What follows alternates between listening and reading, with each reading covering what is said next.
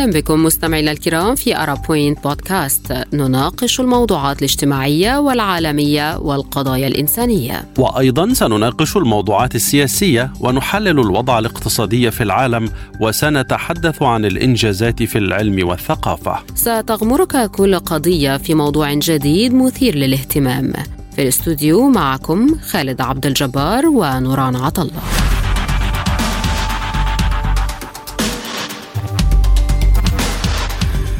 والآن مع أبرز ما تصدر مواقع التواصل الاجتماعي من ترندات وهاشتاجات والبداية بالعناوين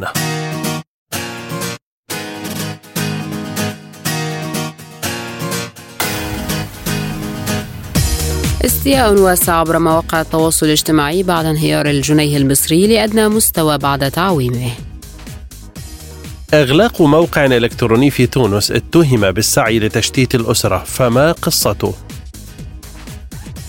ما حكاية الطبيبة التونسية مهدية المرزوق التي حكم عليها بالسجن 15 عاما في السعودية.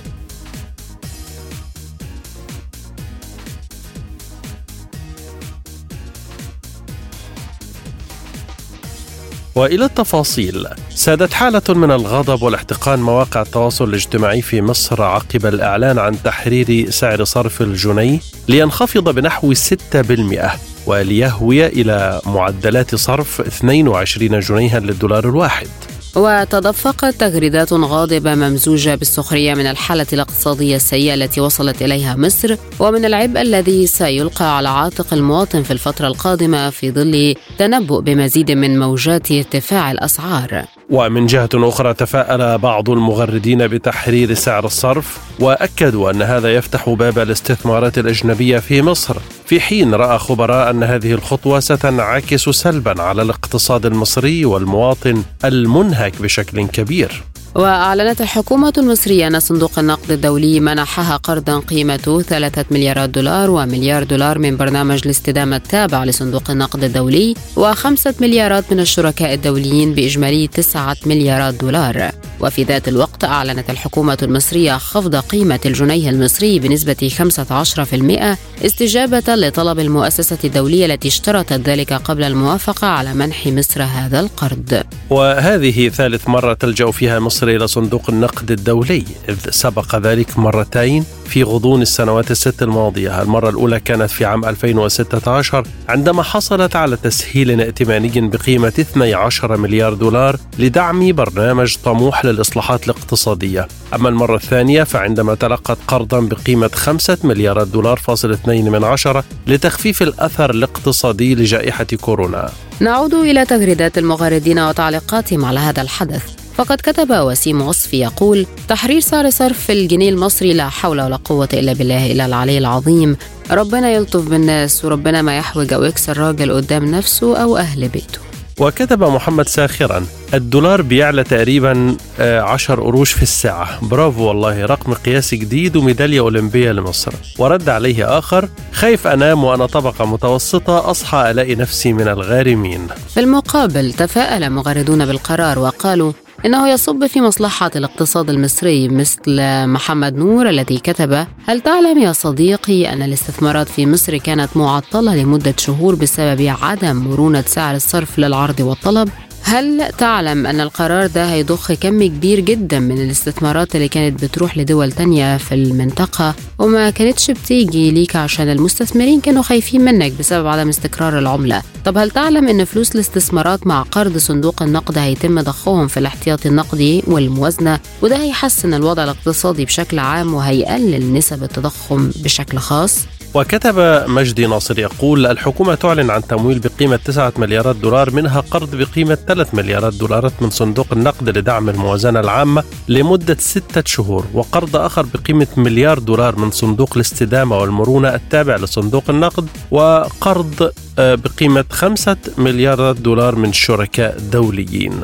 كما أشار فريق آخر إلى أن الرزق بيد الله وحده وليس له علاقة بصعود أو هبوط الجنيه. مثل سليم الذي كتب رزق ربنا غير خاضع لسعر الدولار وستره ملوش علاقة بسعر البورصة. ربنا هو اللي بيرزق وهو اللي بيستر. فسيبكم من كل الأرقام. هو إيه اللي جاي؟ الدنيا رايحة على فين يعني؟ السؤال ده يا باشا إجابته عند روسيا والصين لأن بالبلدي كده هم اللي ماسكين الكوكب من رقبته دلوقتي. وخلينا أدي لك مثال صغير الأسعار خلال الفترة الجاية هتزيد أضعاف الأسعار الموجودة دلوقتي. حضرتك تقول لي ما تزعلنيش. أقول لك لا هزعلك لكن علشان أنبهك راجع حلقة العقوبات طلعت في شنك واسمع حجم الموارد اللي كانت أوكرانيا بتصدرها للعالم واللي أهمها القمح والحبوب من ناحية والمعادن اللي بتستخدم في صناعة الأجهزة الإلكترونية من ناحية تانية. طيب دلوقتي أوكرانيا بتتضرب. يعني مفيش حاجة من مواردها هتوصلك حتى لو الحرب خلصت بعد شهر ولا شهرين. فده معناه إن أوكرانيا محتاجة مش أقل من سنة علشان تبدأ تزرع وتحصد وتستخرج معادن وتصدرها علشان توصل لك من جديد. وده معناه إن خلال الفترة دي كلها أي دولة تانية في العالم عندها نفس اللي أوكرانيا كانت بتصدره لك هتبيعه بضعف ثمنه على ما يوصل لك بقى بعد الشحن والوكلاء والموزعين ومصاريف المحلات اللي هتشتري منها. فبسم الله الرحمن الرحيم كده سعره هيتضاعف مرتين ثلاثة وأنا هنا مش بتكلم عن مصر ولا السعودية ولا الإمارات بس أنا بكلمك عن العالم كله. في دول في اللحظة اللي بنتكلم فيها دلوقتي بتعاني من نقص سلع أصلا. كلام يزعلك؟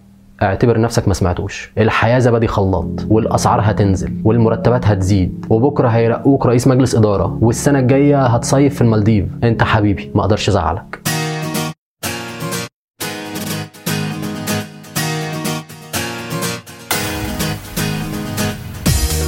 أغلق موقع منصة إلكترونية في تونس بعد جدل واسع عبر مواقع التواصل أثارته لافتات تروج له في شوارع تونس مما استدعى تدخل هيئة المحامين في البلاد.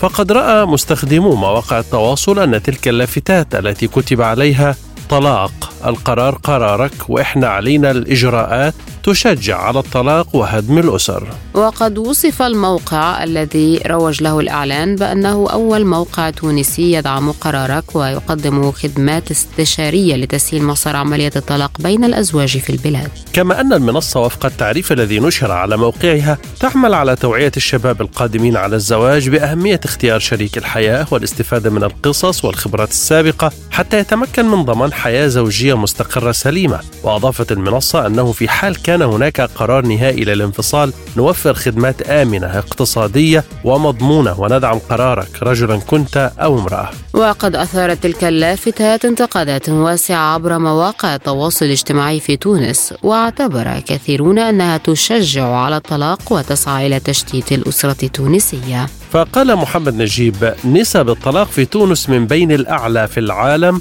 ومخلفاته النفسية والاجتماعية والاقتصادية كارثية خاصة إذا لم يكن له أي مبرر واضح اليوم نجد لافتة إشهارية في الشارع تروج للاستشارات في الطلاق عبر موقع في الإنترنت وبمقابل الغريب في الأمر أن الموقع يدعي أنه لا يشجع على الطلاق. تقول مريم حكيمي تم مؤخرا إطلاق شركة ناشئة تسمى طلاق. القائمون على هذا المشروع يقدمون أنفسهم على أنهم ثلة من الخبراء وهدفهم الأساسي توعية الشباب المقبلين على الزواج بأهمية اختيار شريك الحياة ووضع حل لأحد أكبر المشاكل في العالم العربي هو ارتفاع نسب الطلاق. إن استراتيجية الموقع تثبت عكس ذلك من خلال مضامين منصتهم.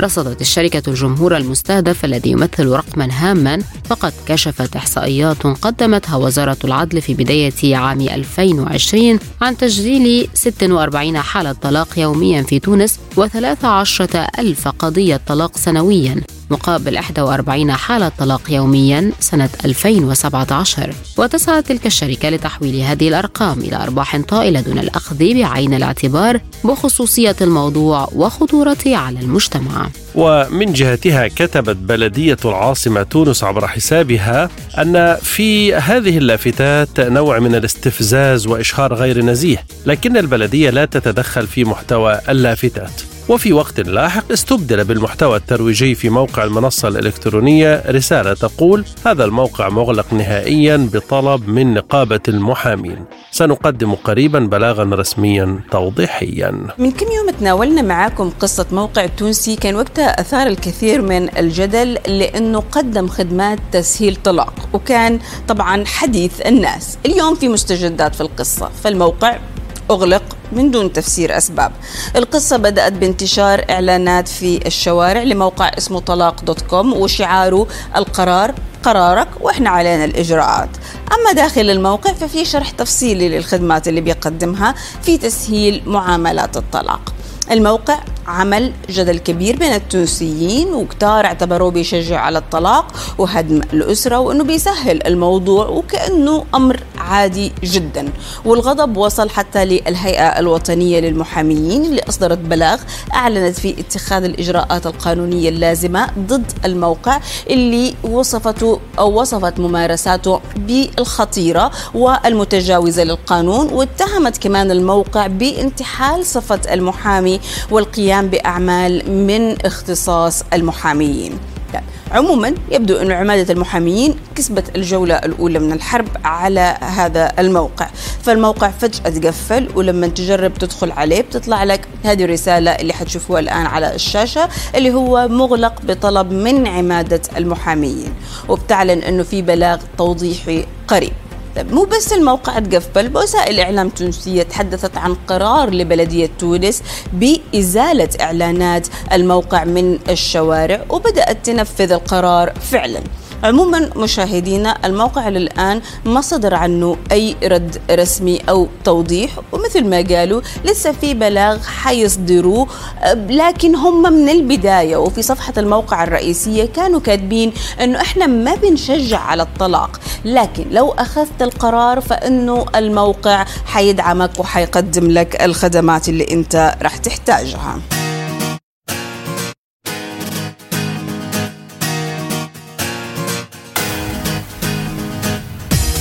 حظيت الطبيبة التونسية المقيمة في السعودية مهدية المرزوقي باهتمام قطاع لا بأس به من الرأي في العالم العربي والدولي بعد الحكم عليها بالسجن لمدة 15 عاما لكن ما أسباب الاعتقال؟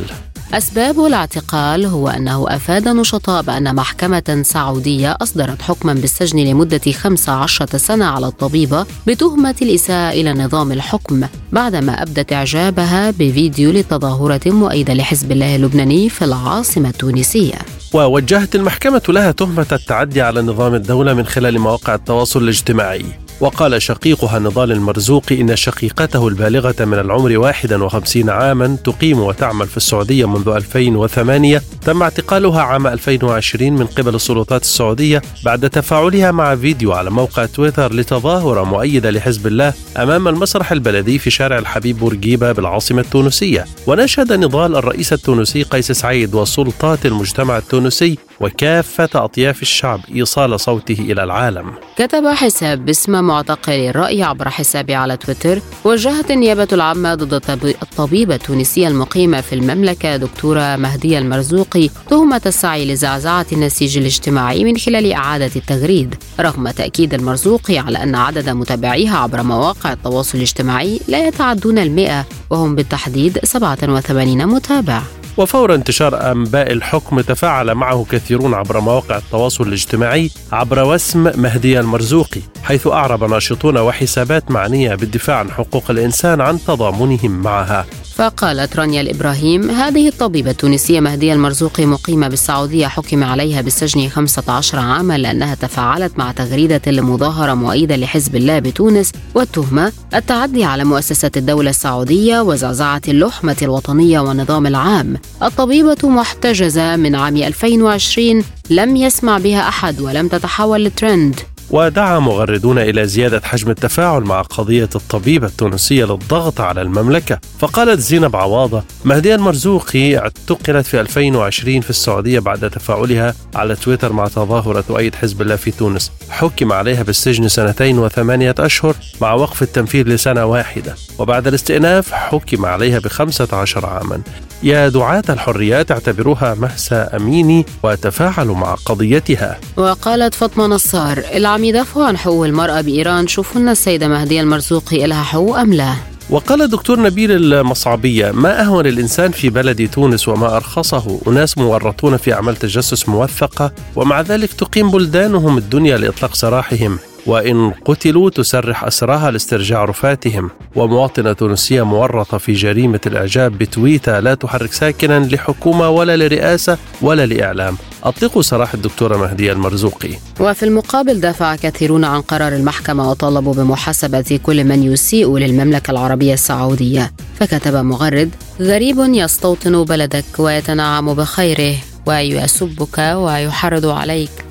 وقالت بتول كان المفروض أنها تكون حذرة وهي تعيش بالسعودية وتتصرف مثلهم وتعتبر نفسها مواطنة وتتجنب كل ما هو محظور على المواطن ولا تتصرف كأنها عايشة بتونس فما هو مباح هناك ممنوع هنا. ولكن الحكم كان مجحف لا يستحق كل هذا. كان اكتفى بالسنتين وترجع لبلدها ولا تبقى تشتغل بالسعودية. وكتب أحمد اللي يفكر مجرد تفكير للإساءة لبلادنا وحكامنا ويشجع أعدائهم. ما له عندنا إلا أن نربيه من أول وجديد ونعلمه كيف يكون احترام الغير. من السعودية طبيبة تونسية محتجزة حسب العبارة متاع العائلة متاعها بتهمة الإساءة إلى نظام الحكم تفاعل إعلامي متصاعد مع قضية مهدي المرزوقي التي باتت تتصدر العناوين الأولى في المواقع.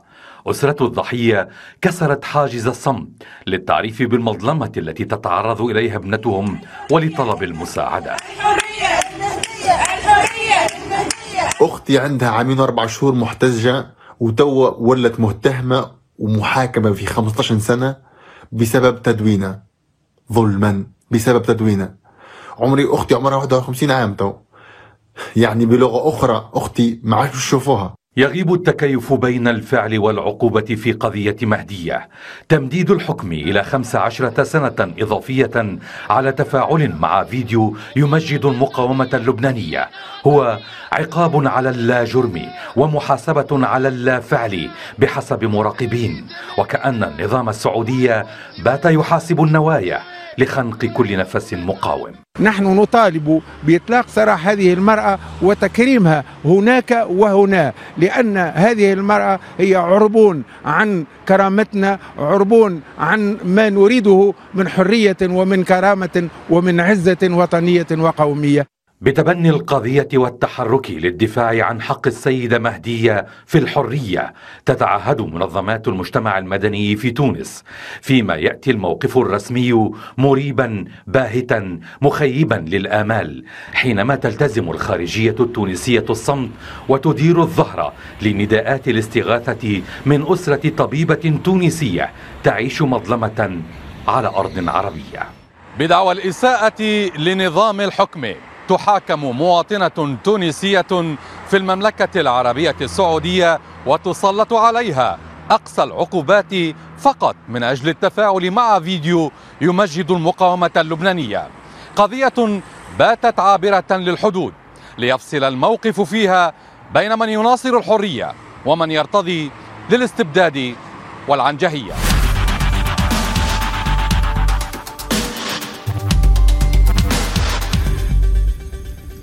كان معكم Ara Point بودكاست. اشترك اعمل like واكتب تعليقك.